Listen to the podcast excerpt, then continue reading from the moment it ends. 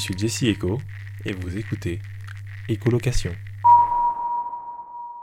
Cet épisode, je m'entretiens avec Thomas Selnik, un pianiste globetrotter ayant accepté d'explorer avec nous son rapport à la musique.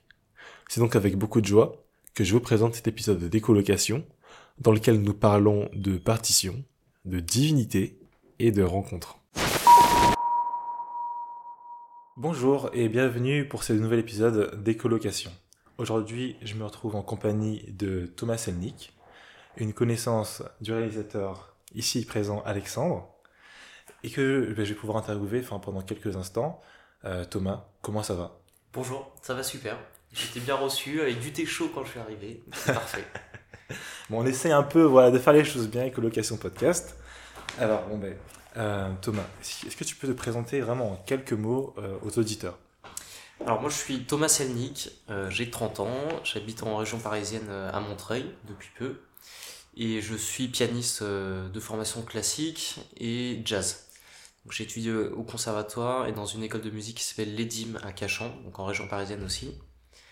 Euh, depuis quelques temps maintenant, je fais pas mal de percussions aussi parce que j'y trouve beaucoup de liens avec le piano et ça m'a ouvert beaucoup de portes musicales. Donc je pense qu'on en reparlera euh, un peu plus tard. Et voilà, niveau euh, musique, moi je joue surtout du jazz, du reggae et de la musique afro-cubaine. Voilà à peu près où j'en suis. Ben, merci beaucoup Thomas. Ben, tu parles des musiques qui, te, qui te parlent. justement, c'est la première question, tout simplement. Qu'est-ce que tu écoutes en ce moment? Quels artistes te font vibrer? Quels sons te parlent? Euh, alors en ce moment j'écoute, euh, je suis un peu euh, monomaniaque de des albums. C'est-à-dire souvent quand j'écoute un album, je, vais écouter que cet album-là pendant, je sais pas, pendant plusieurs jours ou plusieurs semaines parfois. Donc j'écoute pas, j'écoute beaucoup de fois la même musique, mais j'écoute pas forcément plein de trucs différents tout le temps quoi. Ok. Et là, euh, par exemple, en ce moment, j'ai beaucoup écouté euh, un album de Maloya. J'étais voir un concert à Montreuil euh, il y a pas longtemps d'un groupe qui s'appelle Nenen. Non, qui s'appelle Grand Sorcier. L'album s'appelle Nenen. Et ça, c'est du Maloya, donc c'est de la musique de la Réunion. qui est mixé avec un peu du free jazz et il y a un côté très trans dedans. J'ai adoré le concert, j'étais vraiment par hasard. Et là, depuis, donc c'est une semaine, j'écoute euh, essentiellement ça, quoi. Cet album en boucle. Après, j'écoute aussi euh, beaucoup de jazz, euh, jazz contemporain. surtout, j'aime bien tous les musiciens new-yorkais de, de maintenant. Et j'écoute aussi presque tous les jours des musiques, des, des, chants yoruba là, de la, de la santeria cubaine, dont, je joue les tambours. Et donc, ouais, c'est quelque chose que je joue avec mes groupes aussi, et du coup, euh, j'en écoute euh, énormément. Ok, alors c'est extrêmement riche et aussi euh, enfin précis. Ça fait plaisir, je sais pas, il y a plein de termes que j'entends assez rarement, donc j'ai un peu te, te, questionner sur tout ça. Bien sûr. tout d'abord, là tu me parles, donc, comme on a dit, de Maloya, tu me parles de jazz new-yorkais, mhm. de Yoruba. comment tu découvres tous ces artistes-là? Par exemple, là, là Grand Sorcier, comment tu as découvert cet artiste? Euh, alors, Grand Sorcier, en fait, euh, c'est un, là c'est vraiment tout simple, c'est un ami qui me disait Ah, il y a un concert ce soir à côté, c'était pas loin de chez moi, j'y suis allé. Par contre, en fait, j'avais regardé quand même, euh, en fait, dedans, c'est les musiciens d'un groupe qui s'appelle Transcabar, qui est un groupe de Maloya aussi, dans lequel le chanteur s'appelle Daniel Waro. pardon, c'est pas Daniel Waro, c'est Jean-Didier Waro. Daniel Waro, c'est un autre très très grand chanteur de La Réunion, mais c'est pas. je suis pas sûr qu'il soit de la même famille. Et donc, ils ont le même nom de famille, mais c'est pas, pas forcément. Ça s'écrit pas pareil. Ah bon, non, Et en plus, il me semble que Waro, c'est un nom qui est assez répandu euh, à La Réunion. Ok. Euh, donc, bref. Mais je, en fait, Jean Transcabar et Jean-Didier Waro, euh, je les connaissais parce que j'ai. En fait, j'étais amené au, Maloya par. Euh, enfin, j'en ai pas joué moi-même personnellement beaucoup, mais dans l'école où j'étais, les DIM, en fait, il y avait beaucoup d'élèves qui venaient de La Réunion pour passer leur diplôme, ce qu'on appelle le DEM. Qui a un diplôme reconnu par l'État, euh, dans cette école-là. Parce qu'il me semble que l'école où ils étaient à La Réunion euh, leur permettait pas d'avoir ce diplôme, ils doivent venir en France métropolitaine. Donc on a côtoyé beaucoup de, beaucoup de ces Réunionnais qui sont des, bons amis, certains avec lesquels j'ai commencé le groupe là, que j'ai maintenant qui s'appelle Abadjadé. Donc ça, fait, ça fait des années que j'écoute du Maloya, j'ai plusieurs, il y a plusieurs personnes de mon groupe là d'ailleurs qui, qui en jouent. Euh, j'ai un très bon ami à moi, guitariste, qui est devenu complètement fou de Maloya et tout ça. Donc, j'en écoute quoi. C'est pas quelque chose que je joue, j'en ai un petit peu joué, mais, euh, mais pas beaucoup. Par contre, j'en écoute. Donc là, c'était vraiment euh, un hasard. Quoi. Ah, c'est super quand même, comme expérience. Le hasard fait bien les choses tout de même. Ah bah ouais, ouais, complètement. Moi, ça m'a appris. En fait, quand j'ai commencé à jouer avec eux, c'est la première fois que je jouais même dans un ensemble où il y avait des percussions. toi, moi, je, je, faisais vraiment. Avant, je faisais du classique, ensuite, j'ai fait du jazz, mais là, je me retrouve à en fait, à découvrir vraiment ce que c'est une musique traditionnelle avec des gens qui euh, la vivent euh, au quotidien, c'est-à-dire, euh, tu vois, on faisait des résidences, on fait à manger et tac, ils se mettent à chanter et puis tac, on chante, on chante les morceaux. C'est, en fait, c'est, très spontané, quoi. C'est pas. Bon, après, c'est aussi. On, fait des, on fait des répétitions et on travaille sérieusement, mais il y a aussi plein de fois où la musique sort, spontanément et ils avaient un répertoire commun de, morceaux qu'ils connaissent. Mmh. Euh, et du coup, ouais, tout on serait là en train de prendre l'apéro, tu commences à taper dans les mains comme ça, et tu peux chanter. Euh. et ça, c'est quelque chose que j'aime beaucoup retrouver à Cuba aussi, avec la, la rumba, qui est un, style de musique assez spécifique de La Havane.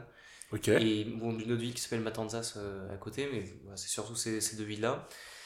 Et c'est pareil, c'est une musique populaire où en fait t'as que du chant et des percussions. Mmh. Parce que c'était aussi des musiques euh, qui ont été interdites pendant, euh, pendant un bout de temps. Euh, par exemple, la rumba. Donc ça, la rumba, c'est quelque chose que j'ai été étudié plusieurs fois. à Cuba? À Cuba. J'ai été trois fois là-bas et je suis en, contact, j'ai plusieurs amis, des très bons amis là-bas. Et donc la rumba, en fait, c'est un moment, c'était interdit. Ils n'avaient pas le droit d'en jouer. C'est vraiment des musiques afro-cubaines, tu vois. Donc c'est plutôt les, les, milieux noirs euh, qui, euh, qui jouaient ça et en fait il y a plein de pendant une longue période c'était interdit donc en fait ils jouaient euh, genre les tambours en fait c'était par exemple une chaise sur laquelle ils étaient assis ou ils jouaient avec des cuillères ou des trucs comme ça pour que en fait si la police arrive ils disent ah non on n'était pas du tout en train de jouer il n'y a pas d'instrument il n'y a pas de et dans le, ils ont réussi à créer de la musique malgré la surveillance et les interdictions. Complètement, ouais. Ok. du coup, j'imagine que ça, ça a dû transformer aussi, parce que bah, quand tu peux pas avoir une guitare ou un truc comme ça euh, et que t'as pas le droit de jouer ta musique, elle doit être cachée, tout ça, ça doit influer sur comment la musique se perpétue et se développe. Bah, sûrement, ouais. Et là, moi, il y a, y a, un élément qui, euh, que je trouve très très beau, mais qui m'a vraiment enfin, interrogé. C'est tu me parles de ces personnes qui font, euh, enfin, avec qui tu fais de la musique en mhm. groupe, qui commencent à faire de la musique spontanément en fait. la musique qui est intégrée vraiment à leur quotidien. Et donc, moi, je me demande, certes, pour eux, la musique est vraiment fait partie de la vie du quotidien, mais toi, comment la musique est, euh, comment dire, a intégré ton quotidien? Quelles étaient les premières musiques que tu as entendues? Dans ton enfance Celles que tes parents écoutaient? Euh, En fait, moi, euh, alors ma mère, elle, faisait du piano, donc euh, à un niveau euh, amateur, mais il y avait un piano toi, dans, dans... À l'époque, j'habitais à Paris dans un petit appartement, du coup, dans la chambre où j'avais, c'est, j'étais, c'est là où il y avait le piano, du coup, j'ai, entendu jouer. Euh, ils écoutaient beaucoup de musique, mes parents. ils en écoutent toujours, toujours pas mal. Ma mère, après des années, là, elle s'est inscrite dans un conservatoire pour faire de la guitare, donc elle s'est, remise au piano. et mon père, il nous a beaucoup emmené voir des concerts aussi, ça, j'ai eu beaucoup de chance avec ça. Ok. Du coup, qu'est-ce qu'on écoutait euh, Il y avait beaucoup les Beatles, euh, Simon and Garfunkel, ce genre de, trucs-là, mais aussi euh, Bob Marley. il y avait du jazz, Bill Evans, et aussi des trucs de rock. ça, par exemple, j'étais en concert, Deep Purple, ce, genre de trucs-là. Attends, attends, attends. J'ai rigolé innocemment, mais t'as dit Deep Purple? Ouais. T'as vu T'aimes bien, bien ça? Alors, là, j'avoue un peu mon, mon manque de connaissances. Je connais parce que ce sont des légendes c'est vrai que c'est des légendes quoi de du rock et hard rock euh. c'est juste ça. Mais euh, Clash. Je les ai vus euh, trois fois en concert ouais je pense. Trois fois? Bon après il y a des fois c'était la fête de l'UMA tout ça ouais. ouais au Zénith et tout. Ouais ouais ça ça fait partie des trucs que, que j'ai pas mal écouté donc ça c'est dans mon enfance de, de, mes parents. Ok. Et après au lycée j'écoutais pas mal de classiques aussi attends mais comment comment tu fais genre la jonction? Après tu dis que tu ta mère écoutait, enfin, jouait beaucoup, euh, mhm. beaucoup à un niveau amateur, mais elle, elle, elle, appréciait beaucoup le piano. Mais comment tu t'expliques ce passage du Deep Purple, euh, enfin, Simon Garfunkel, tout ça, à un registre beaucoup plus classique? Euh, bah, Parce que je pense. je réfléchis en même temps que je parle, hein, mais on, devait écouter du classique aussi, euh, peut-être même, euh, j'ai des souvenirs de, dans la voiture, de trajet en voiture, on écoutait du classique, je saurais pas dire quoi. Après, je pense que c'est quand j'ai commencé le piano aussi. Donc ça, j'ai mm. commencé le piano en cinquième. J'ai commencé forcer le piano d'ailleurs. Hein. Je voulais pas du tout faire du piano. Mais non. Et c'est vraiment si quand même tu vas, tu vas faire du piano, tu vas voir ça. Bon moi, ok, je fais du piano. Puis en fait, j'ai eu la chance de, de tomber sur une excellente prof qui s'appelle Elisabeth Scooter qui était donc ma, ma, première prof de piano en cours particulier, et qui est aussi compositrice de musique de film. Wow. Et, euh, et elle, euh, elle a vraiment su bien me gérer, de pas me faire des, faire des choses qui allaient trop me rebuter, tout en me donnant quand même un bon bagage euh, de solfège, de trucs théoriques, tout ça, mais vraiment de m'insuffler le plaisir de travailler, de m'ouvrir du répertoire. Et c'est ce que j'essaye aussi, parce que je donne aussi des cours, donc c'est ce que j'essaie de faire avec mes élèves, de, toi, le solfège, c'est quelque chose. Euh, bon, je fais une mini digression là, mais c'est. Oui, oui. tu peux faire la digression parce que le solfège, c'est un sujet à part entière. Le solfège, c'est euh, quelque chose qui n'est pas obligatoire pour faire de la musique. C'est vrai? Par exemple, euh, je, toi, je parlais de mes potes qui font du maloya ou de la rumba ou, ou dans le jazz. Dans le jazz, t'as plein d'excellents musiciens qui savent pas te lire une seule partition, quoi. Par exemple, il me semble bien que Chet Baker, Chet Baker qui est un des trompettistes légendaires du jazz, il savait pas lire la musique. Euh, donc c'est pas quelque chose qui est fondamental pour faire de la musique. Par contre, après pour faire du répertoire classique, euh, c'est quand même euh, bien de savoir lire des notes, de comprendre l'harmonie, tout ça. voilà, comme mes, potes cubains, ils savent, il y en a plein. T'en as certains qui sortent d'école de musique, parce qu'à Cuba, t'as aussi une très grosse tradition. en fait, ils avaient des profs russes quand il y, avait, les Russes à Cuba, donc ils, ont une, excellente école de musique classique avec des professeurs russes. Donc à Cuba, les, les musiciens sont, sont, excellents. Quoi. Les conservateurs cubains, euh, et donc là, du coup, ils se tapent du solfège, tout ça, euh, et du répertoire classique à donf. Mais ça, c'est pas ceux qui font, euh, par exemple, la rumba ou les bata, ou là, c'est un autre. Peut-être populaire ça, effectivement, c'est plus populaire. Et du coup, eux, ils savent. Pareil pour le Maloya, il y en a plein qui savent pas lire la musique non plus. Et pourtant, ils jouent, ils jouent terrible. Quoi. Mmh. Et toi, enfin, comment tu coup, enfin, tu disais que bon, as fait, maintenant tu fais, du, fais du piano régulièrement, ça te passionne. Mhm. Comment tu transmets cette, euh, pas forcément cet amour du solfège, mais enfin ce besoin, cette nécessité du solfège? En fait, euh, je dirais que souvent, c'est bah, les élèves, tu vas leur présenter un morceau. Mhm. Euh, et, du coup, ils, disent Ah, j'ai bien envie de jouer ce morceau. Tu leur joues, tu dis Ah, il est bien. Ils disent Ouais, il est cool. Mais par contre, il faut le lire, quoi, le morceau. Parce que tu peux pas. En fait, sinon, c'est-à-dire que tu dois tout retenir par cœur. Quoi. Ok. Et, euh, et du coup, dans la musique traditionnelle, les gens, ils ont des répertoires entiers par cœur, c'est impressionnant. Quoi. Ils connaissent je sais pas combien de morceaux, de... c'est vraiment hallucinant. Ou dans le jazz, c'est pareil. Dans le jazz, c'est un truc. De toute façon, dans la musique en général, on... les musiciens, ils ont une mémoire qui est assez, euh, assez riche. Parce qu'on doit connaître plein de morceaux par cœur. Euh. Mais donc, les élèves, ouais, en fait, tu. Moi, j'essaie de les d'en faire faire le solfège qu'ils ont besoin et qui est directement corrélé aux morceaux qu'ils sont en train d'étudier. Merci beaucoup. Je pense que beaucoup d'auditeurs te remercieront à distance, mais euh, on, a, on, est plusieurs à avoir souffert un peu de cours de solfège un peu trop rigides, je pense. Bah, le problème, c'est que moi, je me rappelle au conservatoire aussi. Euh, en fait, tu apprends des choses en solfège, puis tu travailles des choses en cours particulier avec ton prof euh, après sur ton instrument, et tu fais pas vraiment le lien entre les deux. Quoi. Mmh, mmh. après, je pense que c'est vraiment bien, comme de. Toi, quand tu joues du, du répertoire classique ou même, même du jazz, genre de comprendre. Parce que le solfège, c'est pas juste lire les notes, c'est aussi euh, comprendre l'harmonie, c'est aussi développer ton oreille. Développer l'oreille, ça c'est un des travaux euh, euh, fondamentaux du musicien. Développer l'oreille, c'est-à-dire que tu reconnais à la fois les intervalles. Les intervalles, c'est donc l'écart entre, entre les notes. Ouais.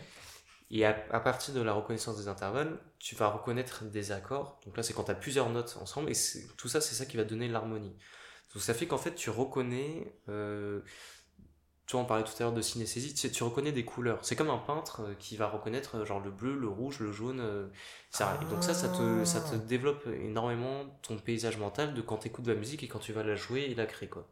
Complètement, ça, te permet, j'imagine, ouais, d'avoir une sorte de méthodologie, une, enfin, ouais, une, sorte de façon de reconnaître. enfin, pas, en fait, la finalité, c'est vraiment une, une, connaissance émotionnelle. Ce que je veux dire, c'est que c'est pas un truc analytique tu peux analyser l'harmonie, tout ça, expliquer c'est le cinquième degré de. Mais en fait, ce qu'on veut, c'est que tu ressentes quand, par exemple, on passe d'un quatrième degré à un premier degré, ça te fait une sensation corporelle. Ouais. C'est comme euh, un intervalle, une carte majeure, euh, une carte juste, pardon, ou une tierce majeure. C'est comme euh, si tu manges une glace au chocolat ou une glace à la fraise, où c'est vraiment, tu as une sensation physique. Ok, vois, ah, wow, c'est évident et parce que quand tu dis comme ça. Mais Après, bon, là, je, je tente ok, un, un lien. Tu peux Ouais. me dire, je suis là, tu vas trop loin. Mais, comment dire, ta professeure de piano était donc. Euh, elle travaillait dans, dans les musiques de cinéma. Ouais, musique de film, ouais. Donc Musique pas, de pas film. forcément de cinéma, ça peut être aussi ou musique de documentaire. euh, Oh, ok. Ah, mais merci Ouais. de, de nuancer. Ok. Donc, musique de, de film. Mhm. Euh, et en général, les musiques de film, justement, doivent avoir encore plus que les autres. J'ai l'impression, enfin, ce sentiment de. Elles doivent être chargées émotionnellement, j'ai l'impression. Pour accompagner l'image, ça doit Mhm. être grandiose, ça doit être parfois très, très, je sais pas, effrayant, et- etc. Est-ce que, enfin, toi, ça t'a influencé d'une façon ou d'une autre dans ton rapport à la musique? Euh, alors je sais pas si les musiques de films doivent être d'une certaine manière. euh, c'est je pense, que c'est le fait de voir une image qui te fait ressentir euh, la musique Ah, de telle on- ou telle on manière. projette peut-être. Voilà, euh, c'est ça que tu ok. projettes. euh, parce que tu peux avoir. D'ailleurs, c'est en ce moment, elle fait pas mal ça. euh, elle fait des conférences où elle va montrer la même scène. Et moi, en plus, j'ai vu ça aussi parce que je- bon, pour mon, mon groupe, je me suis occupé de faire des montages vidéo. euh, et tu, tu fais ton montage. Et en fait, tu mets, as une scène, tu mets une musique, puis Mhm. tu mets une autre musique. Et la scène, elle a rien à voir. C'est la même image, ça a pas bougé. Mais c'est vraiment, ça a rien à voir quoi. C'est c'est quelque chose de différent. T'as l'impression d'être dans un autre endroit. euh. Et donc, du coup, je pense que elle, moi, je me souviens en tout cas par rapport à l'interprétation, elle me parlait beaucoup par image, tu vois. Tu sais, genre là, euh, je sais pas, t'arrives dans une, euh, t'arrives dans un jardin, et puis euh, t'as un petit puits euh, avec, euh, je sais pas, des, des, du lierre, puis t'avances un peu, et là il y a un bouquet de fleurs, machin. Et toi, pour faire mesure que je joue mon morceau, elle me dit ces trucs-là, donc un truc très imagé, Mhm. parce que elle, je pense qu'elle travaille beaucoup le rapport entre bah, la, la musique et l'image. Et c'est vrai que quand euh, tu te mets dans cet état d'esprit-là, ça peut être quelque chose qui t'aide à, à proposer une interprétation, euh, de te faire des images. Quoi. Donc c'est encore une fois, c'est l'histoire de, de synesthésie où, euh, Mm. où tu vas associer à la fois des, des images à du son, à des sensations corporelles. euh, Bah, euh, je pense, enfin, c'est intéressant pour moi à quel point ça ouvre la discussion, mais oui, je pense que ça, le fait d'avoir une image et de faire de la musique par rapport à ça, ça te détache de juste la partition qui parfois peut être un peu froide, mhm. même un peu hostile, enfin, quand on n'a pas forcément tous les codes, on voit des symboles, des chiffres, des blanches, des noirs, bon. Ok, c'est, mon savoir se, se limite à là. Mais, c'est déjà pas mal. Hein, déjà- oui, mais euh, c'est, une approche vraiment intéressante et je suis content que ben, tu sois passé d'un enfant euh, de cinquième Cinquième, ouais. qui commence Pré- Préado. Pré- voilà, bah, ah, désolé, préado. Qui commence le piano un peu à reculons à mais maintenant enfin quelqu'un dont, dont c'est la passion j'ai l'impression Ouais, ouais, c'est, tu vois, comme quoi, c'est c'est vraiment des trucs où je me dis, euh, bon, des fois, il faut se forcer un petit peu, quoi. Et, et en fait, euh, tu t'ouvres une porte, elle est un peu dure à ouvrir, mais après, elle te. euh, Genre, c'est waouh. Mm. Bon, la difficulté dans la vie, euh, enfin, pour moi en tout cas, c'est toujours de savoir à quel point il faut pousser un peu. De se dire, même, même dans la pratique du piano, des fois. tu te dis, Ah, aujourd'hui, j'ai pas du tout envie de, j'ai pas du tout envie de pratiquer mon piano, quoi. J'ai envie de faire autre chose, j'ai envie de sortir, d'aller voir des potes, ou lire des BD, ou j'en sais rien. Mais bon, hein, il faut aussi, hein, on a besoin de travailler tous les jours pour euh, garder euh, toi les doigts agiles et tout ça. Euh, Il y a vraiment comme un sportif de haut niveau, quoi. T'as besoin de, travailler euh, régulièrement. Mais par contre, des fois, il y a des jours où ça sert à rien, quoi. Donc, parfois, il vaut mieux dire, non, en fait, aujourd'hui, genre, j'arrive pas, j'arrive pas, je le fais pas, et je vais faire autre chose, et puis demain, ça ira mieux, plutôt que passer trois heures à faire du travail mal. Par contre, parfois, tu dis, vas-y, bon, je m'y mets, et puis tu fais trois heures, et c'était très bien, et ça va le coup de se pousser un peu. Ok Bon, ça c'est euh, euh, ça, comme ça. euh, pas évident. Et je reviens sur ce que tu disais euh, sur la partition. Effectivement, euh, il y a un côté euh, un peu crypté, symbole, euh, truc écrit, et même, même quand tu sais ce que ça représente, Mm. euh, toi je vois des élèves parfois, en fait quand ils sont en train de lire leur partition, ils oublient qu'ils sont en train de faire de la musique. C'est-à-dire ils sont concentrés sur dire ok je dois jouer manoir, ça- après c'est un ré, après c'est un fa, et en fait ils, sont, ils oublient qu'ils sont en train de jouer une mélodie, et qu'en fait la partition, pour moi, c'est vraiment c'est un aide-mémoire en fait. C'est que le morceau, le, but ultime, c'est de le connaître par cœur et de pas avoir euh, la partition. Mais si t'avais pas de partition pour apprendre un morceau, euh, c'est-à-dire soit tu relèves tout d'oreille Et ça, peut se faire, hein, tout se fait ça, mais ça prend vachement de temps. Et puis si, ton oreille n'est pas très bien développée, euh, ça veut dire cette histoire de bien entendre les intervalles, les harmonies, etc., ça, ça va être compliqué quoi. Ah. Et en plus, euh, ce côté euh, mémoriser un morceau, euh, parce en classique, tu as des pièces qui font enfin 7-8 minutes ou plus. Oh même, même une pièce de 4 minutes qui est bien fournie, bien dense, pour se rappeler tout ça, bon, c'est pas évident. Et donc, la partition, le but, c'est quand même de s'en détacher le plus possible, parce que quand tu joues et que tu as la partition devant les yeux, je vois même, en, nous c'est pareil en concert, avant euh, dans nos morceaux on avait les partitions pour se rappeler des trucs, parce qu'on a tous plein de groupes différents, mhm. et du coup euh, tu passes d'un groupe à l'autre, un répertoire à l'autre, euh, et donc on avait nos partitions, et en fait à partir du moment où on s'est dit, on arrête de jouer avec la partition, on apprend nos morceaux par cœur, des fois ça arrive, des fois t'as as un oubli, tu dis ah là là, en fait c'est un la bémol au lieu d'un do, mais en fait il vaut mieux faire un oubli comme ça une fois de temps en temps, que d'être le nez plongé dans ta partition, mhm. où là t'oublies en fait, tu te fermes, euh, tu oublies d'écouter les autres musiciens, tu oublies d'écouter parfois ton propre son d'instrument, etc. Euh. Voilà, euh, on, perd, on, perd, ce côté, enfin, communication, communion. Mhm, peut-être. On est vraiment, enfin, soi-même sur, bon, cet exercice-là, enfin, voilà, qu'il faut, qu'il faut finir et tout. Puis je pense que comme tu mobilises en fait plus ton sens de la vue, mhm. du coup, tu diminues ton sens de l'ouïe, par exemple. Ah, tu vois Parce que quand tu es vraiment en train de regarder un truc, c'est comme. Euh, tu vois, quand tu écoutes de la musique, euh, toi, tu avec ton casque, et chez toi. Mm. En fait, euh, quand tu fermes les yeux, tu es vachement plus à fond dedans, quoi. Mais alors là, tu vois, là, as un truc de dingue. Un truc que j'aime bien faire, mais que je fais souvent un peu. je sais pas, je me cache un peu pour le faire. C'est que quand je me rends à un concert et que j'aime vraiment ce que j'écoute, j'aime bien, au milieu de la foule un peu agitée, tout ça, fermer les yeux pour vraiment encore plus euh, me plonger dans le moment, tu vois. Et souvent, quand je fais ça, ben, c'est mes meilleurs moments en concert parce que mhm. ben, j'ai vraiment toutes les vibrations. J'ai Il y a aussi l'ambiance, évidemment, les gens qui crient, la foule en délire, tout ça. Mais le musicien, enfin, comme s'il me faisait une sorte de concert privé, tu vois. Mhm. ça rentre directement dans ta tête et, euh, c'est vrai que ça rend de la distance. Mais tu vois, moi, j'ai même souvent quand j'ai des concerts de jazz où, j'ai un de mes profs qui aime bien faire ça, euh, lui, ce, ce prof-là, tu le vois, enfin c'est donc un de mes anciens profs, en concert de jazz, il est au fond dans un coin et il est comme ça. Donc là, je suis en train de mimer, il a la tête dans les bras, genre il a les yeux fermés, il a vraiment la tête dans les bras, il est assis sur son fauteuil comme ça. Et ouais, il va s'écouter tout le concert comme ça quoi. Ah, c'est incroyable. Et, en fait, parce que effectivement, se fermer des sons. Et alors, en fait, il se passe plein de trucs à l'intérieur de lui quand, euh, quand il est comme ça. Et, et comme toi, quand t'es dans la foule et que tu fermes les yeux, et d'un coup, en fait, tes autres sens, tes sensations, toi, tu à la fois tu as l'ouïe, mais tu vas avoir aussi, euh, bah, comme tu parlais de, de vibration, donc c'est aussi ton toucher. Euh, mm. Tu vas avoir les odeurs qui reviennent aussi. Euh.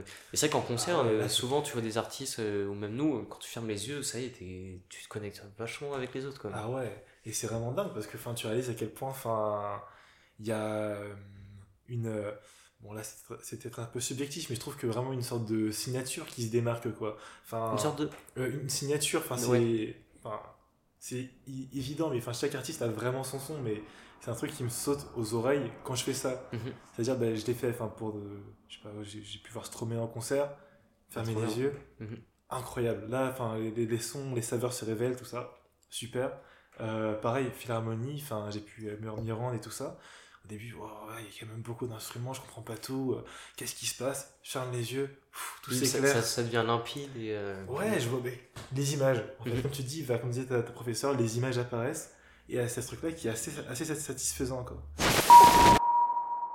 Bah, tu vois, euh, par exemple, bon, dans, les, dans les percussions que je pratique, là je, je, pratique les, les bata. Donc les bata, c'est les tambours euh, de la musique spirituelle de Cuba, de la, de la Santeria. C'est une des religions de, de, Cuba, il y en a, il y en a plein d'autres, c'est les, les, religions afro-cubaines. Du coup, ces tambours-là, donc ces trois tambours euh, qui fonctionnent en polyrythmie, qui sont joués par trois personnes différentes et qui fonctionnent vraiment en polyrythmie, euh, avec... c'est une musique qui est très riche, où tu as plein de en fait plein de passages différents et tu vas avoir le, un tambour principal qui va faire des appels pour l'autre doit répondre etc donc il y a vraiment il se passe plein de trucs tout le temps. C'est pas un truc de trance qui tourne en boucle mm. c'est vraiment euh, presque comme une pièce classique quoi, tu vois. Et ça en fait pour travailler ça euh, des fois on se met dans le noir.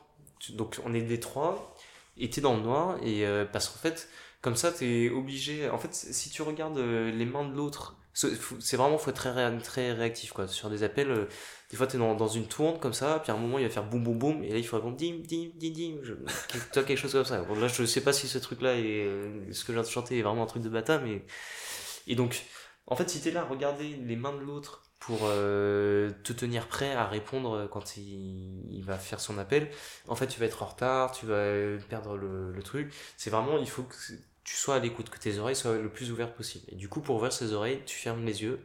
Et donc, travailler dans le noir, les, les fois on s'est fait ça, c'est super, tu joues super bien en fait. Sauter, focus complètement sur. Euh, c'est une technique de travail en groupe. Mm J'ai entendu parler. C'est vrai. Et euh, bah, je, je, oui, je comprends le raisonnement derrière. Et, donc, toi, ça, tu sens vraiment la différence. Quoi. Ah ouais, complètement. Ouais. Ouais, quand tu joues comme ça, euh, es, et puis même, tu te mets à Ouais, tu te mets presque à voir des, des parfois genre des les sons, tu, te mets à les voir dans l'espace quoi, avec des lumières, avec des trucs. Euh.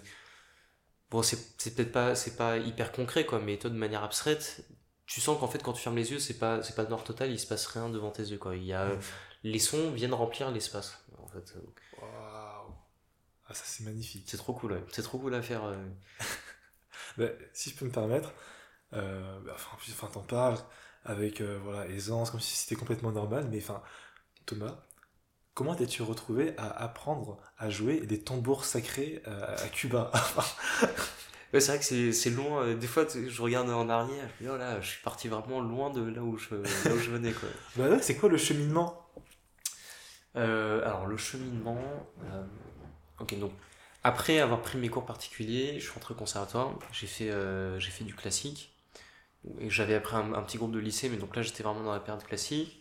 Ensuite, euh, à la fin du lycée, euh, là j'ai fait une, prépa de, de, physique. Donc toi, vraiment rien à voir. J'étais pas du tout parti. J'avais envie de faire de la musique, mais on me disait il vaut mieux faire une école d'ingé et tout ça. Donc j'ai fait une prépa. Puis au bout de deux ans de prépa, je me suis dit non, j'ai quand même envie de faire de la musique, tu vois. Euh, la vie est courte, on sait jamais ce qui peut se passer. Je vais faire ce que j'ai envie. Du coup là, je suis allé faire une école de jazz et dans le jazz, un des un des, aspects vraiment importants qu'on retrouve moins dans le classique, euh, c'est l'aspect rythme. Parce que c'est une musique, euh, tu vois, aussi de, qui est née de, plein de mélanges, avec notamment des origines euh, de musique traditionnelle africaine dedans, et qu'on mélangeait ça avec des harmonies du classique, tout ça, et du coup, il y a vraiment un aspect rythme qui est, qui hyper présent. Quoi. Et donc, bon, petit à petit, je me mets à vraiment, il faut être bon rythmiquement, quoi. Sauf que moi, j'étais vraiment une brêle. J'étais vraiment. Euh, rythmiquement, j'avais, j'avais beaucoup de mal, quoi. Et donc, euh, je me dit, ok, bah, en fait, je vais aller euh, me confronter à mon point faible, quoi. Et donc là, je suis allé, j'ai un pote qui donnait des cours, pas très loin de chez moi, des cours de musique mandingue. Donc là, musique mandingue, c'est plutôt, c'est Guinée, Mali, c'est par là, quoi. Donc là, c'est les, c'est des, en fait, tu vas avoir les djembés et t'as les, les instruments qu'on appelle les doun qui sont des, gros tambours qui te font en fait l'ossature rythmique sur lequel les djembés vont accompagner et improviser. Donc je me suis mis à faire ça, c'était trop cool, là j'ai découvert... Euh... Parce qu'en plus, euh... tu vois les tambours, genre tu joues fort, du coup tu as toutes les vibrations aussi, c'est hyper agréable. Et là, Là, pour le coup, moi, en tout cas, au niveau débutant lequel j'en faisais, c'était la tourne. pendant 20 minutes, tu vas faire tourner le même rythme. Parce que toi, t'es l'ossature rythmique et les jumbés vont prendre leur solo.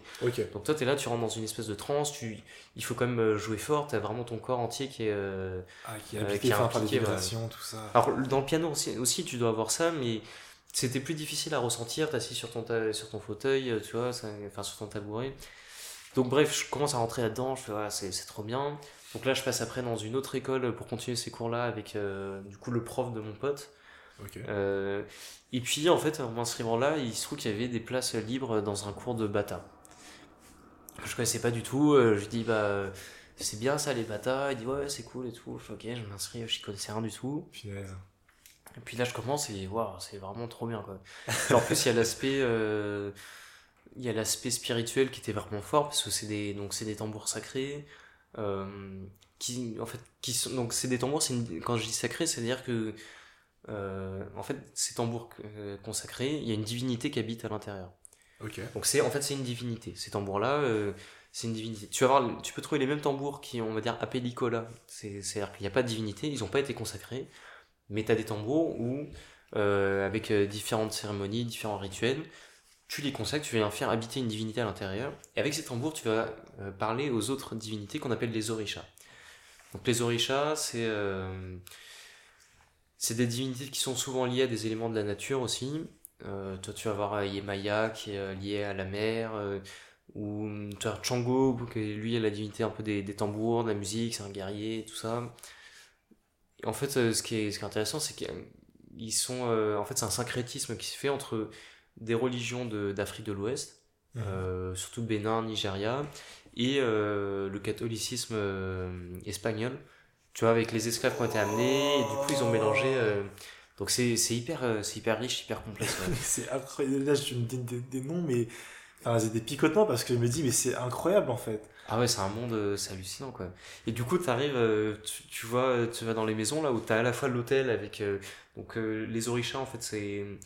Ils les font habiter dans des pierres c'est des pierres, mais qui sont dans des espèces de, de réceptacles, euh, soit des espèces de sous-pierres en porcelaine, ou soit c'est des, espèces de gros réceptacles en, bois, mais dedans t'as les pierres. Quoi. Ok. Et en fait, ces pierres ont été baignées dans des herbes et des champs machin, et ça fait venir habiter euh, à l'intérieur. Donc c'est pas, euh, c'est pas une représentation comme tu vas avoir une représentation de Jésus. Ou, Là, c'est vraiment l'oricha, il habite là-dedans. Il est là, quoi. il est, là chez toi. Enfin, quand tu dis les herbes, etc., enfin, c'est une façon d'amener cette divinité vers la, vers la pierre Ouais, c'est ça. Ils viennent les faire habiter dans la pierre. Donc, euh, au final, t'as la pierre et puis euh, ils disent tiens, bah, ça c'est mon Elégois, ça c'est mon machin. Euh. Enfin, c'est vraiment. Et du coup, à côté de ça, au-dessus, tu vas avoir des images de Jésus et, et les saints, par exemple, Chango, il me semble qu'il s'appelle aussi Santa Barbara. Ok.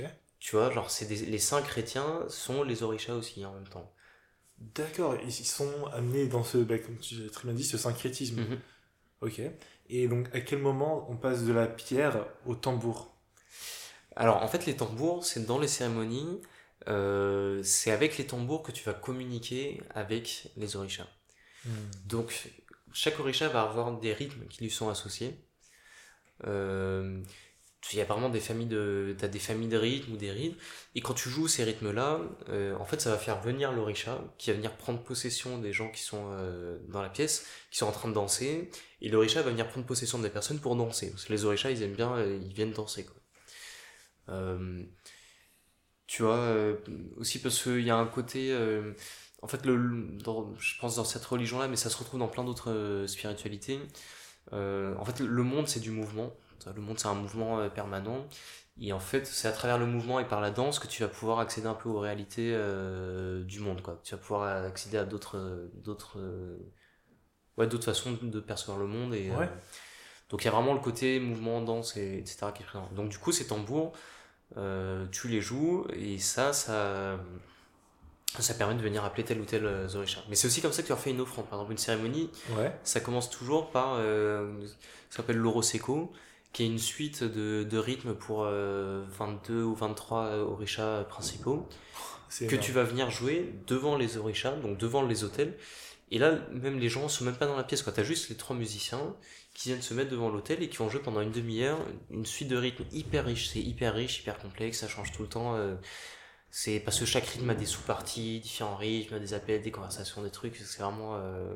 c'est magnifique à écouter, hein, mais et du coup, donc ça, c'est vraiment, tu joues pour les orishas, C'est une offrande pour eux. Ok. Et ensuite, ils reviennent dans la pièce principale, et puis là, tu vas jouer euh, pour les gens, puis pour, tu vas faire descendre, euh, on dit descendre les orishas, qui viennent prendre possession des gens, tout ça. Mais, alors, si je peux me permettre, déjà, c'est une vague de, de connaissances et de découvertes pour moi, donc merci. Juste de, de t'ouvrir à ce sujet-là, c'est Avec plaisir, c'est vraiment le, le, peu que j'y connais. Hein, bah attends, mais justement, mais, par rapport à ça, toi, comment tu te sens quand euh, tu fais enfin quand tu découvres ce monde en fait? Enfin en tant que en tant que musicien euh, en tant que en tant qu'étranger quand même aussi à, cette, culture là enfin qu'est-ce qui se passe euh, je sais pas dans, dans, ta tête à ce moment là alors moi, j'aime bien aller euh, dans les endroits que je connais pas, ou les. Quand je parle des endroits, c'est pas forcément les endroits physiques, hein, c'est euh, les, les, espaces. J'aime bien m'ouvrir des espaces de, de, choses que je connais pas. Enfin, en fait, dans ma dans mes histoires de comprendre un peu plus le rythme, comment ça marche, avant d'aller à Cuba, je suis allé euh, en Inde aussi. Ok. Où j'ai appris. La... j'ai en fait, j'ai commencé à travailler des tablas. Donc les tablas, c'est des les percussions. Euh, dès que t'entends une musique qui fait un peu indienne et qu'il y a des percussions dedans, tu peux être sûr que c'est des tablas quasiment. Waouh, ok. C'est les sons où ça fait bou bou tu vois ce, ce genre de truc là j'imagine des, des, mélodies qui viennent c'est sûr que tu connais le son. Après euh, je, te, je, te, ferai écouter c'est sûr que tu connais. Et du coup là été tu vois travailler ça euh, chez un prof euh, dans un petit une petite toute petite ville en Inde.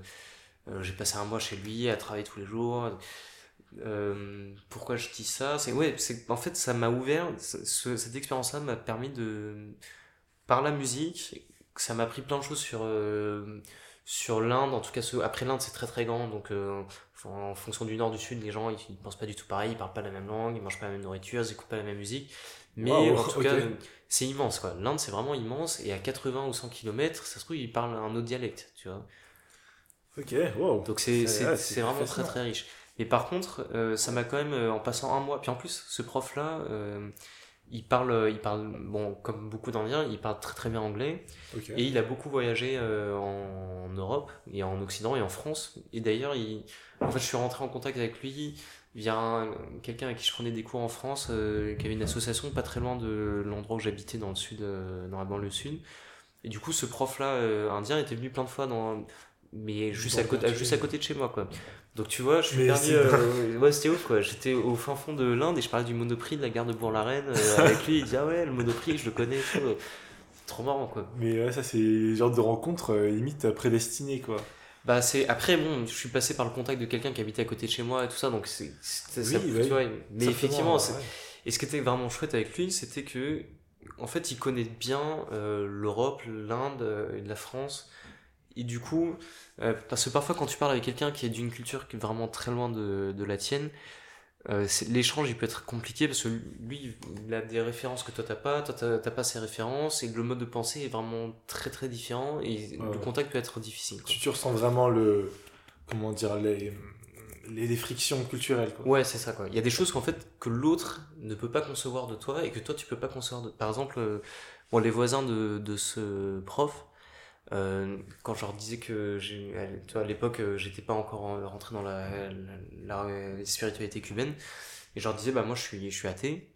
Euh, ils comprenaient pas quoi. Et c'est vraiment ils me disaient en, fait euh, genre c'est en fait c'est pas possible quoi. Tu peux pas être athée c'est toi soit t'es es musulman ou chrétien ou bouddhiste ou toi à la fin je leur disais je suis bouddhiste parce que j'étais très proche du bouddhisme parce qu'en fait ils comprenaient pas que je puisse pas avoir de dieu quoi. C'est quelque chose c'est même pas enfin ça n'existe pas enfin c'est inconcevable ouais c'est vraiment pour eux c'est inconcevable quoi c'était genre ils comprenaient même pas le concept euh... waouh c'est marrant quoi et du coup ce prof là euh, comme lui il avait été beaucoup en France mhm. euh, quand je, moi je lui posais des questions puis toi des fois aussi tu fais des maladresses quoi parce que tu vas tu vas poser des questions euh, et en fait, tu te rends pas compte que c'est un truc qui peut être un, petit peu tabou, ou que ta tournure de phrase, elle est pas. Euh...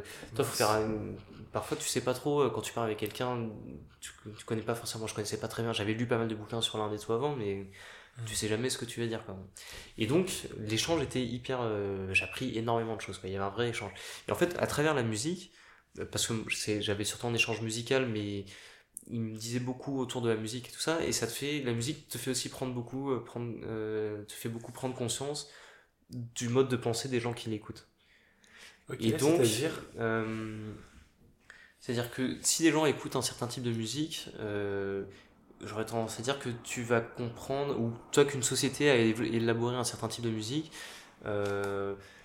tu vas, tu en apprendre sur leur personnalité, leur manière de voir le monde, de par exemple, tu vois, en Inde, dans la musique classique, euh, t'as les, les ragas, euh, c'est des musiques qui. Euh, je sais pas, un raga en concert, ça peut durer une heure, une heure et demie. C'est un, c'est un seul morceau, quoi. Alors, il y a tout un développement, tout un, tout une grosse mais, et ça s'écoute, euh, les gens, ils sont assis en tailleur, on parle de les yeux fermés, souvent, ils sont assis en tailleur, les yeux fermés, tout ça. Euh, une heure et demie? Ça, ça peut durer, ouais, une heure, une heure et demie, oh. mais même, mais même parfois beaucoup plus, hein. Parce qu'en fait, un raga, c'est, euh, c'est toute une atmosphère en fait. Ils vont te développer une atmosphère.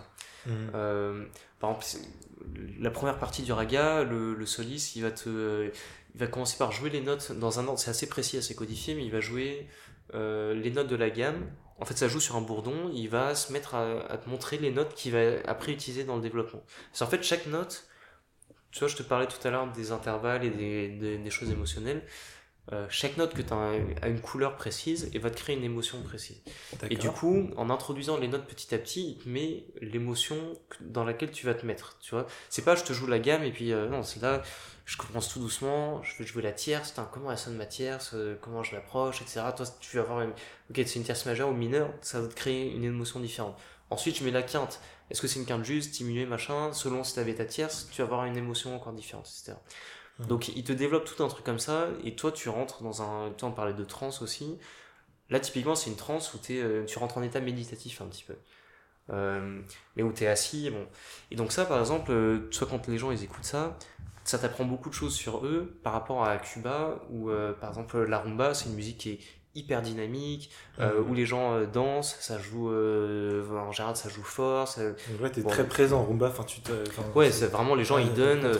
T'as un truc de, de questions-réponses aussi, où souvent en fait le chanteur il va envoyer un lead et le, le cœur et du coup le cœur c'est aussi les gens euh, répondent.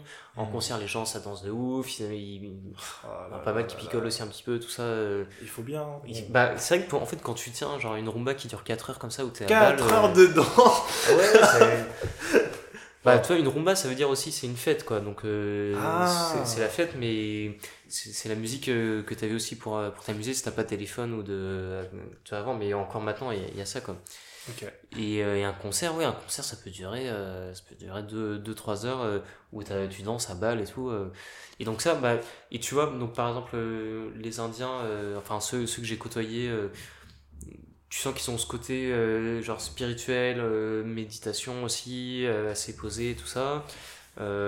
Là, à Cuba, les gens, ils sont hyper. Euh, je fais un peu des clichés, ou des, je fais un peu des trucs un, peu grossiers. mais... Après, t'as été sur place et tout, enfin, t'as interagi avec ces gens-là, donc euh, il y a une part de, de réalité. Ouais, toi, par exemple, à Cuba, les, les gens moi, que je côtoie, ils parlent vite, et ils sont hyper dynamiques, ils sont hyper. Euh, et toi, du coup, je fais ce lien entre comment, comment ils fonctionnent avec, avec la musique qu'ils écoutent.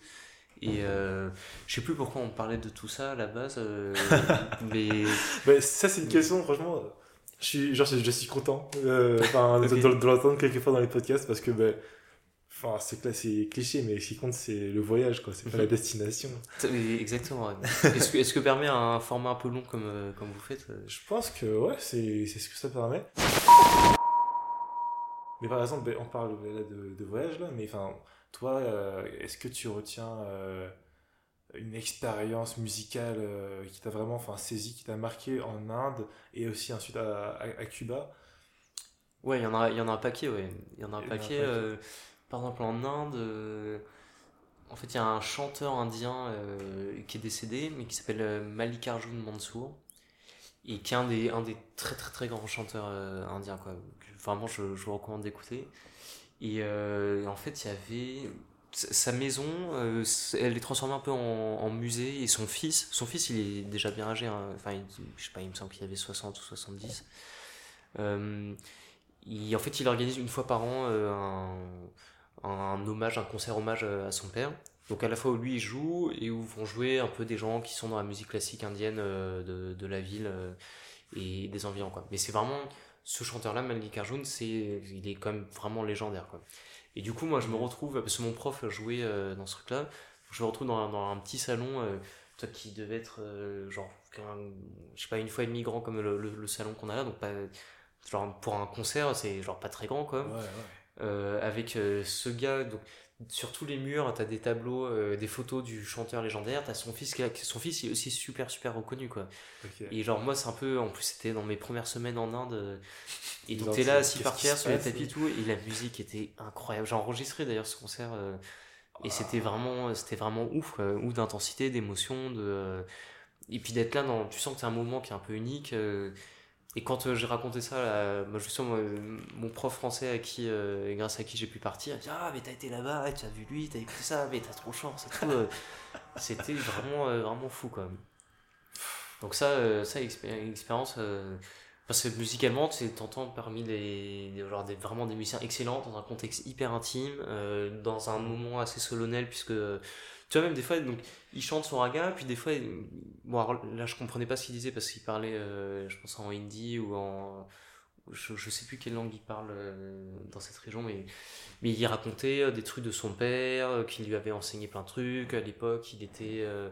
il me disait qu'à l'époque, il était un peu jeune, il comprenait pas tout ce que son père lui enseignait. Donc, même si je comprenais pas ça, toi, il raconte, c'est vraiment un hmm. hommage à son père, mélangé de la musique et tout. Il donne le contexte, plus, ça va être incroyable. quoi. Et là, euh, dans le même genre à Cuba, euh, bah là, la dernière fois que j'étais, c'était en janvier dernier.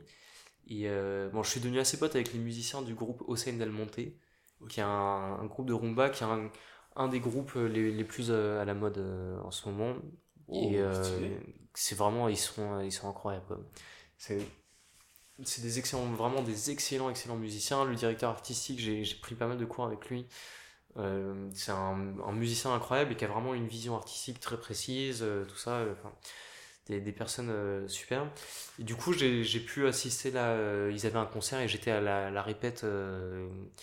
En fait, la répète, c'est dans, dans, dans, son salon qui pareil. On va dire, c'est le même endroit à peu près, à, peine plus grand que l'endroit de l'Inde. Donc, on est dans, dans le salon, tu vois.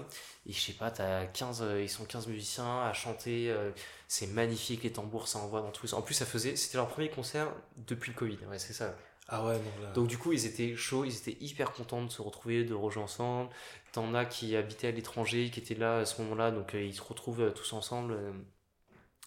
Et donc t'es là dans ce milieu. pour la répète, c'est ça envoie autant que le concert, quoi. C'est ambiance autant et tout le monde est tout le monde est à balle. Ils, ils se filment même parce qu'ils sont, enfin ça sonnait trop bien. C'est et souvent à Cuba, bon les concerts que j'ai vus, le système de sonorisation est pas euh, incroyable. Donc euh, c'est très fort, les micros c'est pas toujours euh, super.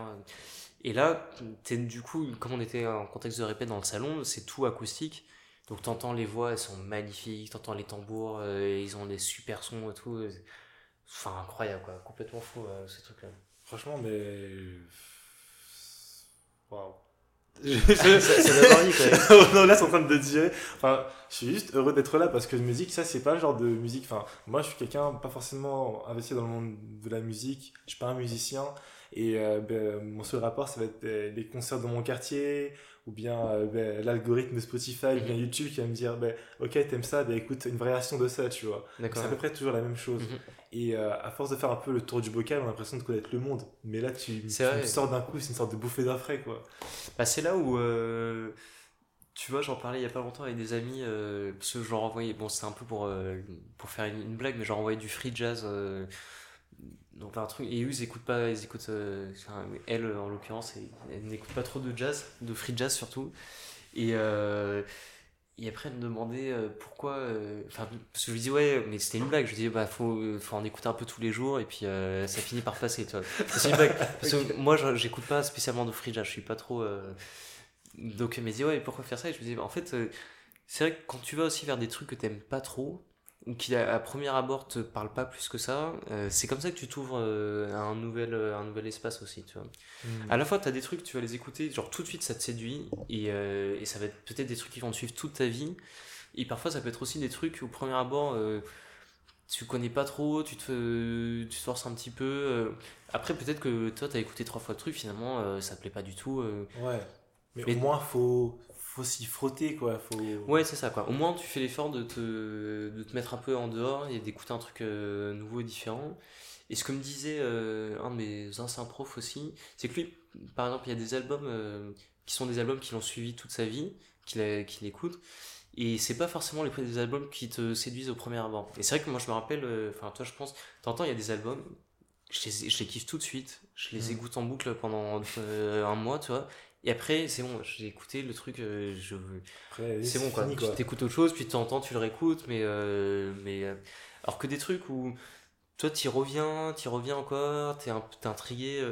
Après, bon, si le truc vraiment ça te parle pas, enfin, ce que je dis ça, moi il y a aussi plein de morceaux ou plein de musique, genre j'y connais rien, quand j'écoute, je me dis ouais genre ça me si ça me parle pas et puis de temps en temps tu fais l'effort ok t'écoutes un morceau mais euh, hmm. donc je suis je fais ça aussi quand même ok ok ok bon je suis rassuré ouais mais c'est vrai que le problème effectivement des tu parlais des algorithmes Spotify et tout ça euh, et c'est la même chose que tu as après euh, même avec les idées toi dans les dans les réseaux sociaux les les hmm.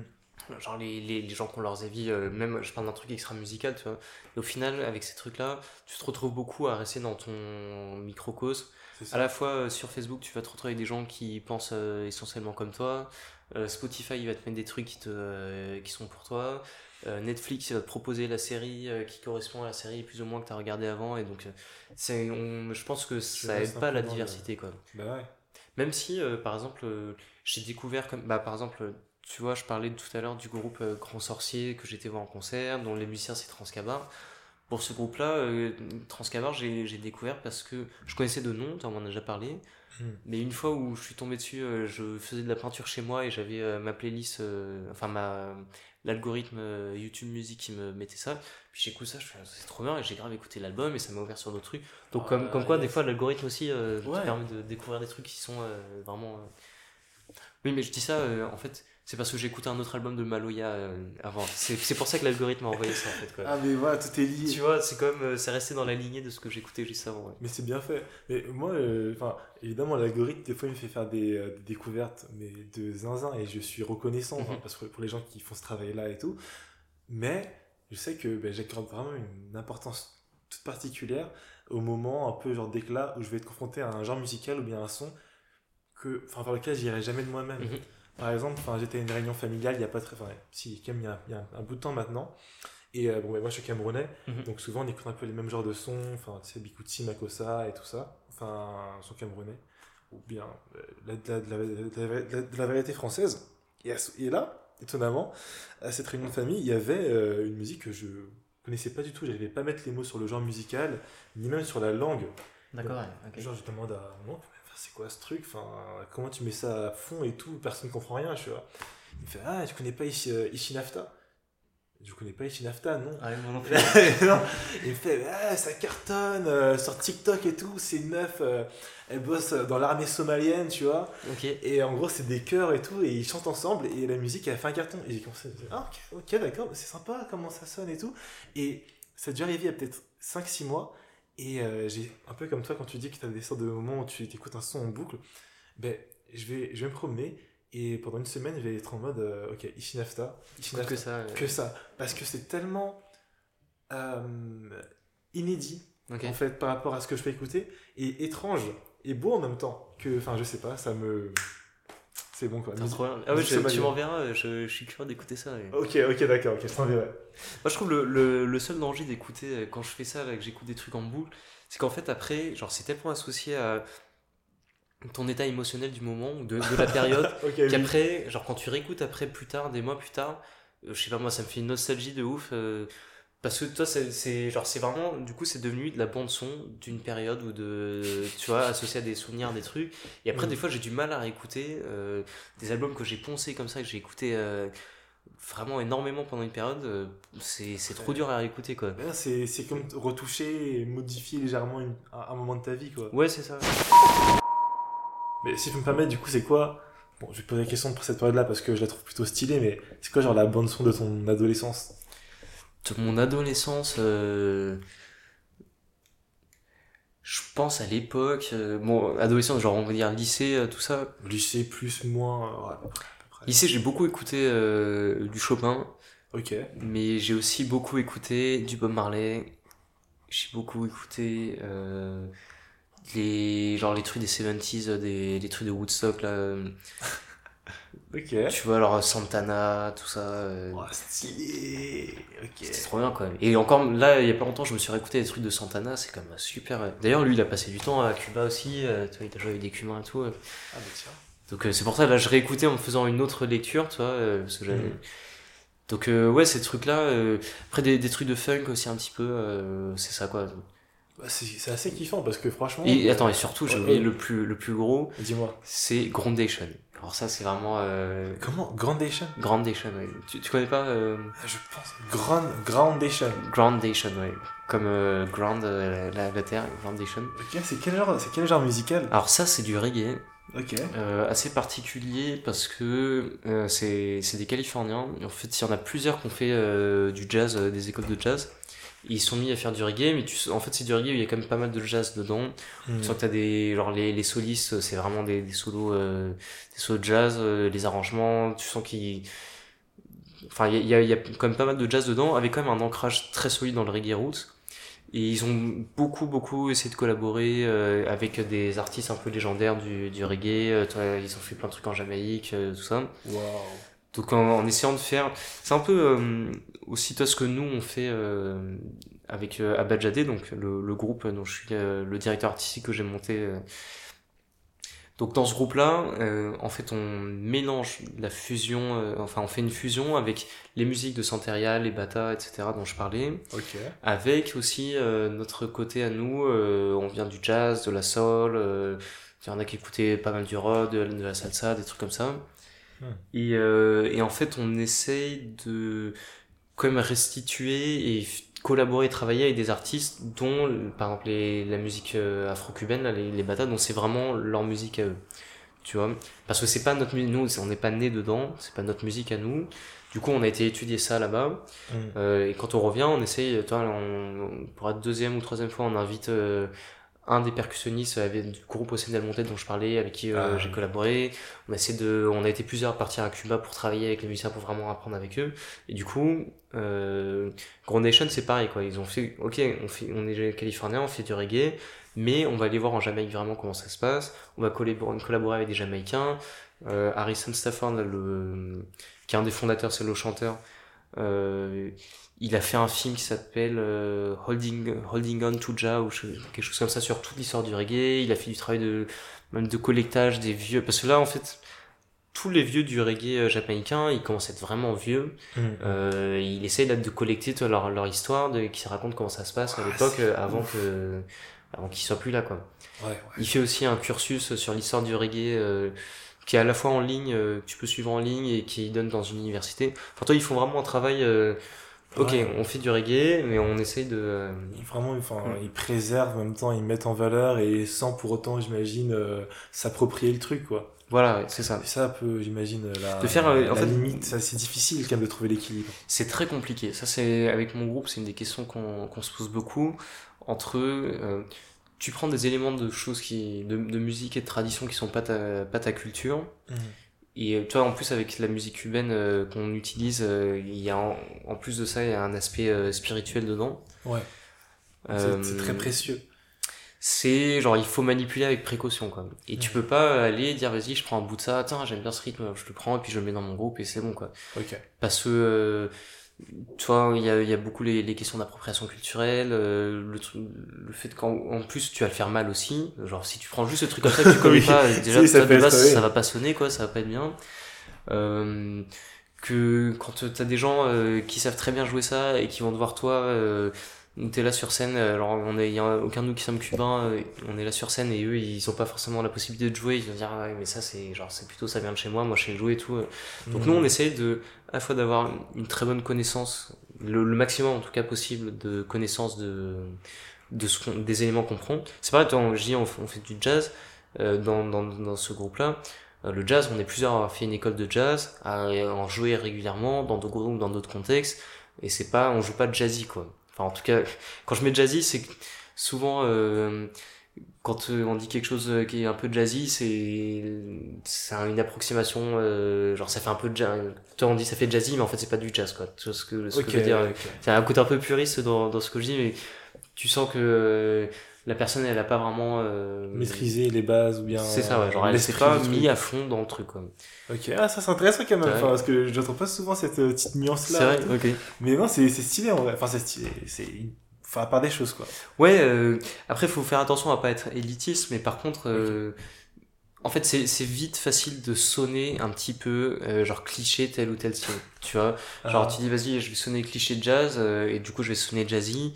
Euh, tu fais une petite game blues, euh, je sais pas, le batteur il va faire ti ti ti ti ti ti ti, ça swing pas du tout. Les gars ils ont euh, ils connaissent pas trop. euh. Parce que Ouais. le jazz, c'est comme les musiques traditionnelles, c'est des musiques avec une très grosse histoire, avec énormément d'acteurs. D'acteurs, c'est tous les musiciens qui ont contribué à créer cette euh, cette musique.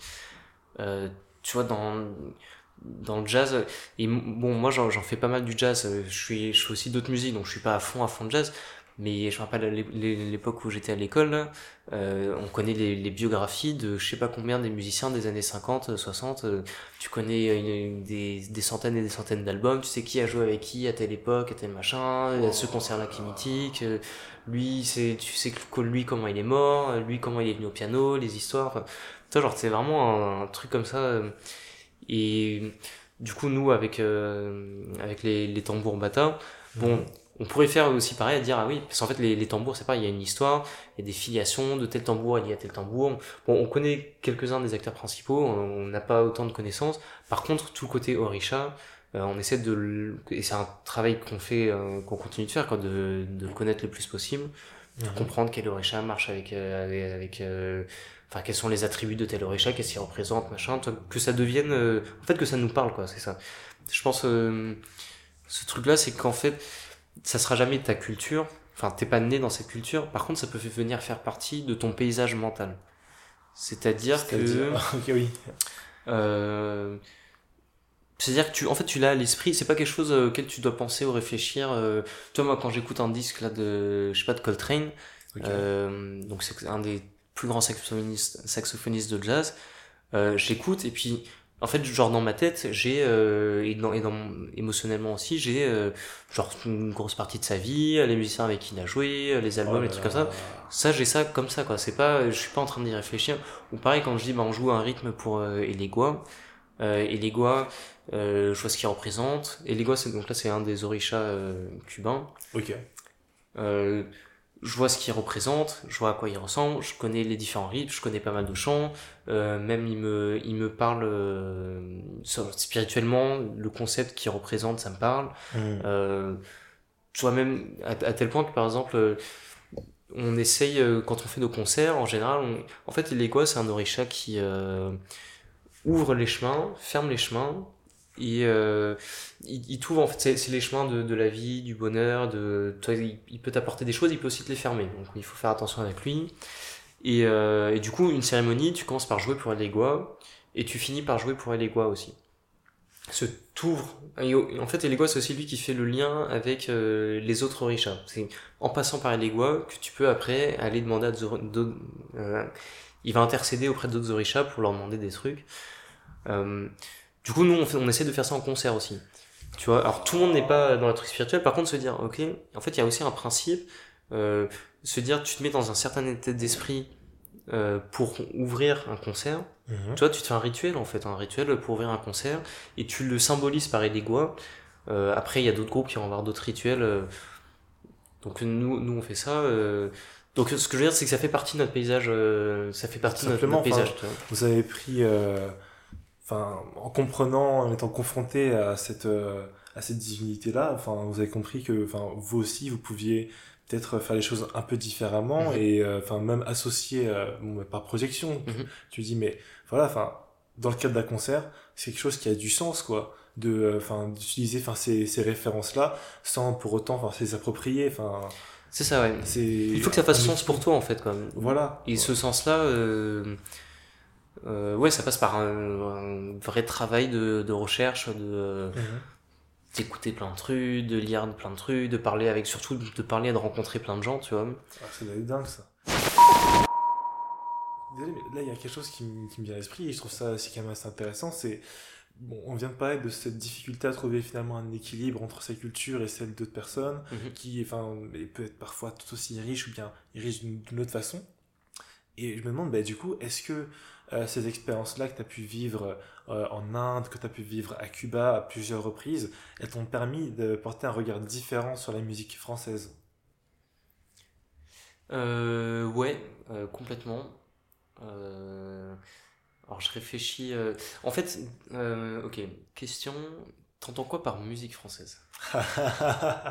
Alors, ben, franchement, je pense que la première chose qui me vient à l'esprit, c'est la variété française. Maintenant, on sait que c'est beaucoup, beaucoup plus riche que ça et qu'avec le temps, ça évolue. Mais, euh, enfin, par exemple, là, la, musique française, euh, enfin, toi, qu'est-ce que tu entends par musique française?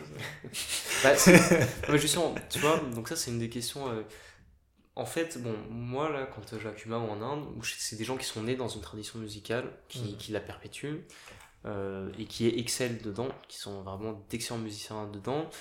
qui par contre, pour beaucoup, euh, font pas beaucoup d'autres musiques différentes, d'autres styles différents. Tu vois. Et euh, même s'il y a une grosse diversité euh, musicale, toi à Cuba, ils font il y a quand même beaucoup de musique cubaine. genre, t'entends pas énormément de, de hip-hop, ou t'entends pas beaucoup de du reggae ou du jazz, ou t'en entends un petit peu, toi, mais c'est pas, c'est quand même, enfin en tout cas de ce que j'en ai vu, c'est comme beaucoup, bah, tu vas avoir de la salsa, de la timba, des de, de, la rumba, des trucs comme ça. Ou aussi parce que c'est une île, euh, toi, ils ont toute une histoire. Euh, ou en Inde, aussi là où j'étais, bah, c'était vraiment genre musique euh, hindoustanie, musique classique. Donc ce que je veux dire, c'est que c'est des gens qui sont nés vraiment dans une, une tradition culturelle très forte. Mmh. et très marquée. Et du coup, moi, je suis, ça me posait des questions. Ok, moi, je suis né à Paris, j'ai grandi à Paris.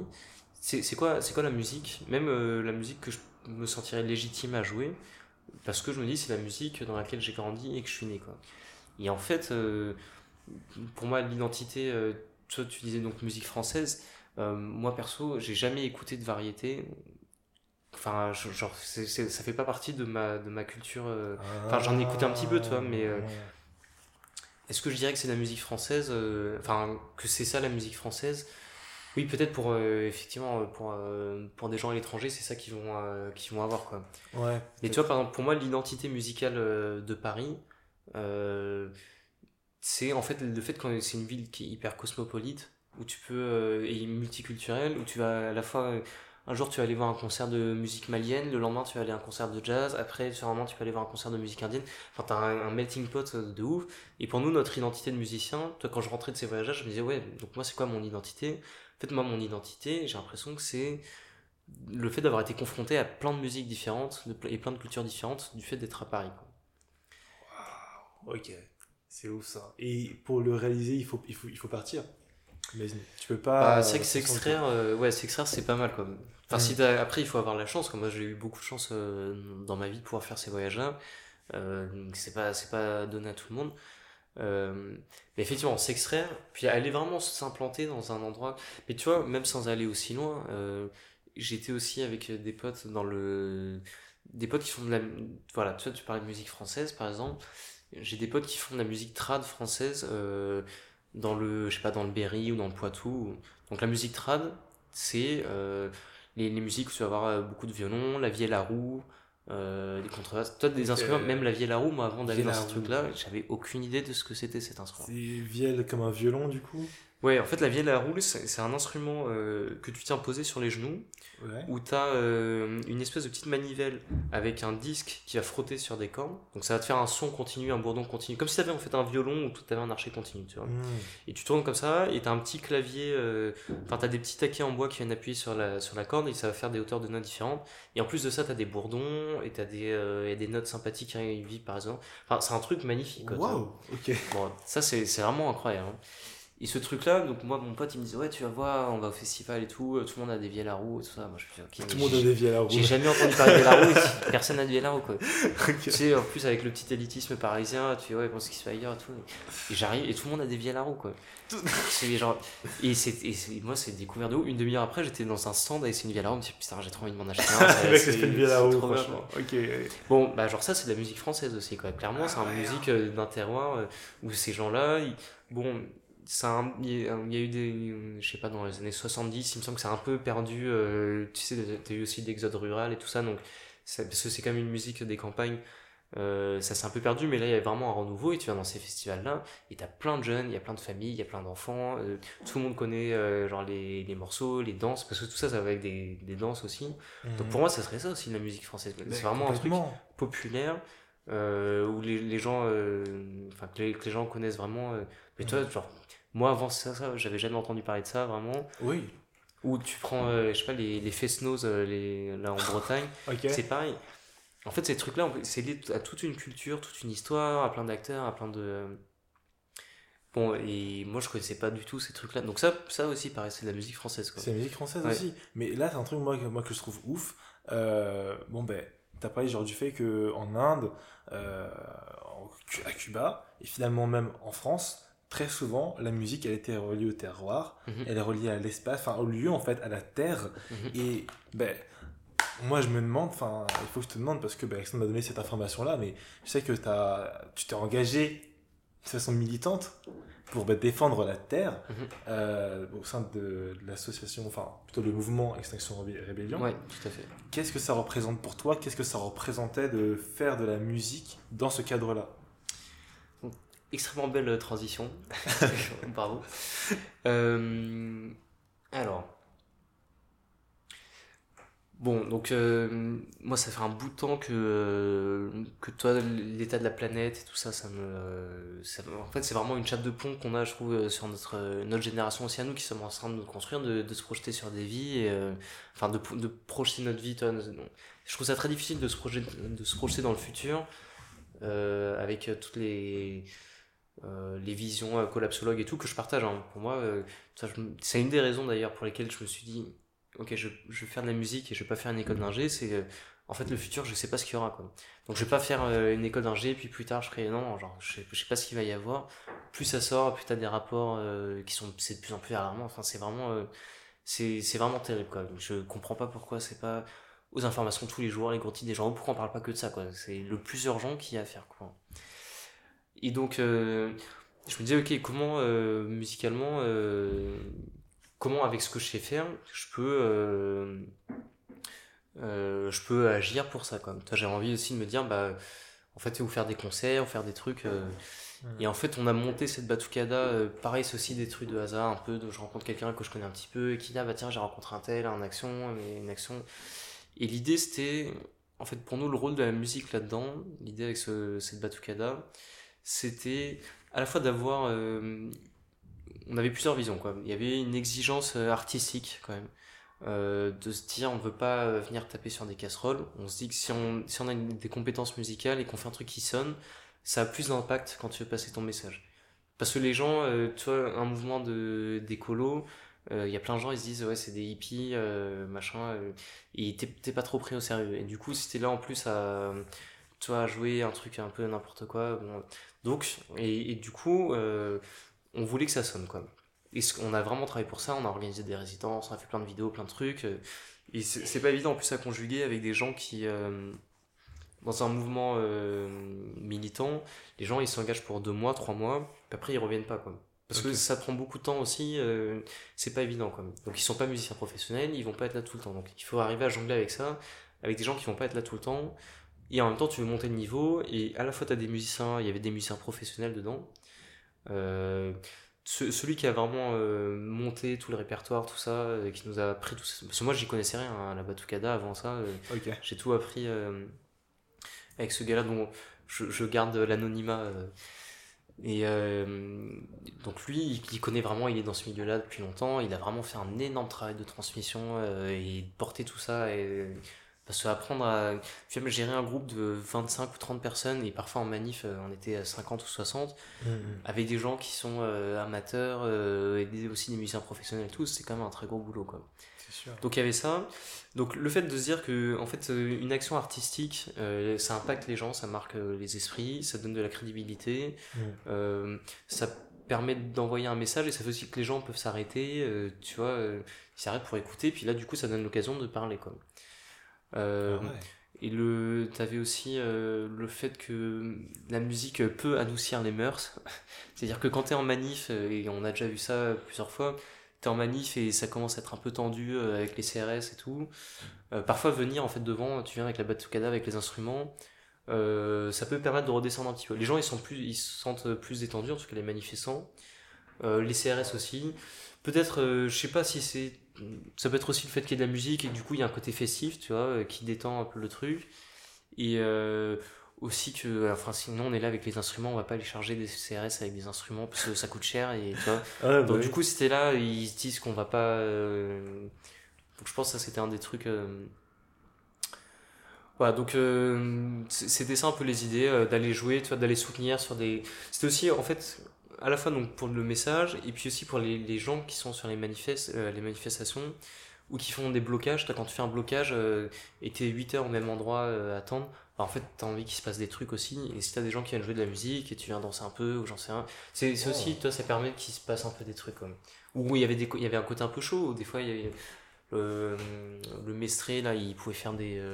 je sais pas, il, racontait des trucs, il fait des petites, des petites blagues, des trucs comme ça. Enfin, il y a un petit côté un peu, ouais, un peu chaud, un peu événement qui est ça, ça anime quoi tu vois ça, mm. ça vient soutenir tout ça je sais que dans les, les, différents blocages et tout ça qu'on a fait, euh, il y a quand même pas mal de gens qui disent Ah, merci euh, d'être là et tout, c'est cool. Euh. Donc voilà, donc ça c'était une manière. Après, maintenant, après, je me suis un peu retiré de ça et là, j'aimerais bien le faire d'une manière différente, tu vois. Du coup, mais en fait, peut-être, tu vois, avec mes groupes, genre de jouer dans des genre pour, pour des, des, actions, des festivals ou des trucs comme ça. On a, on a essayé d'ailleurs une fois avec un groupe de, de jouer pour un, un, blocage. En fait, ça a foiré, les flics sont arrivés direct. Et ensuite, euh, en plus, moi je leur avais dit, ouais, vous inquiétez, eux ils étaient pas, ils étaient pas manifestants, euh, enfin, ils étaient pas militants ce groupe-là. Ouais. Et je leur avais dit, ouais, vous inquiétez pas, on joue une heure, après on s'en va et tout. on s'est retrouvé bloqué sur un pont avec des flics des deux côtés pendant 6 ou 7 heures, quoi. Quoi? Mais enfin, vous faisiez rien de mal.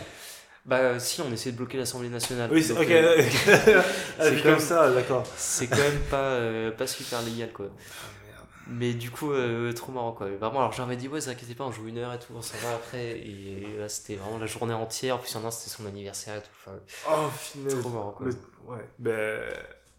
Vous avez géré, enfin, respect à vous. Vous avez, vous avez duré, attends, mais 6-7 heures, tu me dis? En tenaille par des flics et tout ça. Bah, eux, non plus. Alors, tu vois, sur un pont, euh, y t'as pas de toilette, il y a rien à bouffer, euh, je sais même, il y a même pas de point d'eau sur ce pont-là. Après, ils nous disaient, ouais, mais vous, vous, aviez, vous vouliez bloquer, nous, on vous bloque. tu fais, ouais, bah, en même temps. Euh, enfin, c'est pas pour les mêmes raisons, quoi. Non, non, non, bah non, c'est clair. Non, mais ils, avaient pas de.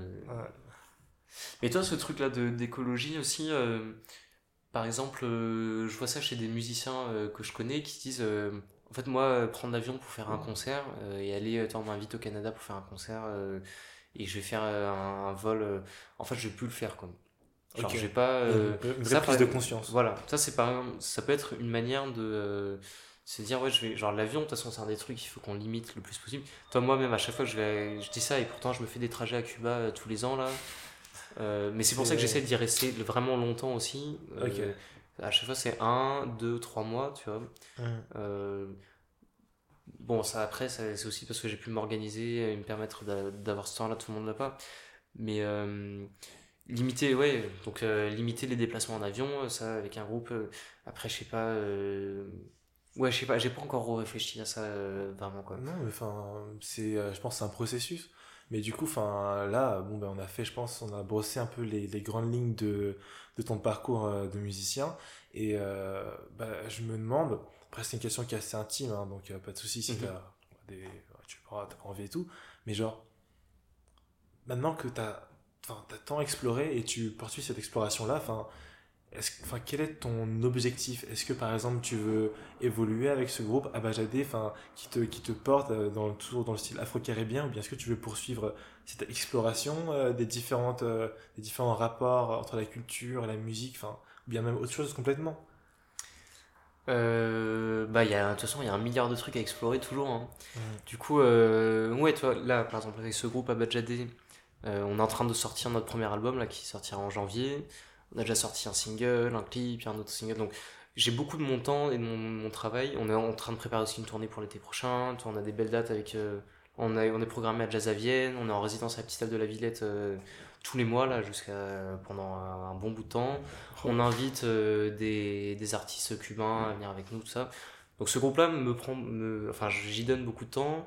Et j'ai envie de continuer, toi, de faire ce qu'on fait, des, des fusions de chants yoruba avec du jazz, avec de la soul, des trucs comme ça.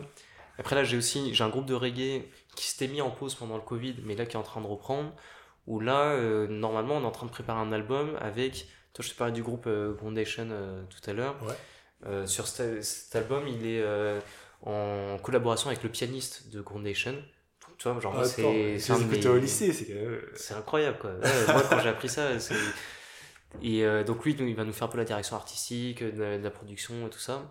Donc moi, c'est un, des gars, tout ce que je connais du reggae, du, clavier, tout ce que j'ai appris, c'est en relevant euh, lui, ses disques et tout. Et là, tac, je me retrouve à... Donc ça, le reggae, c'est vraiment un truc euh, que je continue.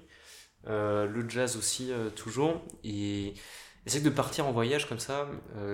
surtout, en fait, l'opportunité de partir longtemps. C'est mm. ça qui est vraiment... Parce que partir une semaine ou c'est déjà, déjà pas mal quoi. Mais en fait, ce qui est vraiment chouette dans ces voyages que j'ai fait là, c'est les liens que tu vas créer avec les gens et c'est en fait en parlant avec les gens que tu vas découvrir des trucs quoi. Et tu vas te retrouver dans des endroits comme j'ai pu me retrouver dans une répète ou dans une mini cérémonie, je sais pas où. Ou, ou en Inde. Donc ça, c'est un, des trucs que j'ai vraiment envie de, de continuer d'approfondir le, plus possible. Quoi. Ok. Bah écoute, euh, Thomas, je pense que on peut juste te souhaiter beaucoup de voyages, beaucoup de succès. Et euh, avec euh, bah, cette, enfin, cette réponse magnifique que tu nous as donnée, j'aimerais qu'on passe vers notre dernière rubrique dans mhm. l'émission qui s'appelle le Karaeko. Alors, le Karaeko, c'est très simple, le récit pour les auditeurs. C'est une rubrique dans laquelle euh, on te donne en fait des paroles de musique. Il faut retrouver la musique. C'est particulier, c'est un karaoké mais c'est inversé. Ok. Ok. Ouh là là, attends. Tu me donnes des paroles, il faut que je retrouve quelle musique c'est? Exactement. Ok. Les paroles, petite nuance, sont traduites. Je sais que tu voyages beaucoup, tu as okay. beaucoup de langues, là on est sur du français. Ok. Alors, Aïe, aïe, aïe. À mon, à mon très cher ami, merci beaucoup Alexandre. Je commence.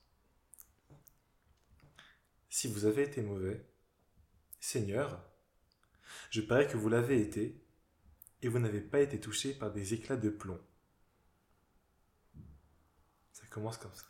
On oh là Vous ne voyez pas, je, je, je vois la sueur. Ouais, je vois la sueur qui monte. c'est dur parce que je me fais régulièrement clasher euh, sur euh, un manque de certaines cultures. Euh.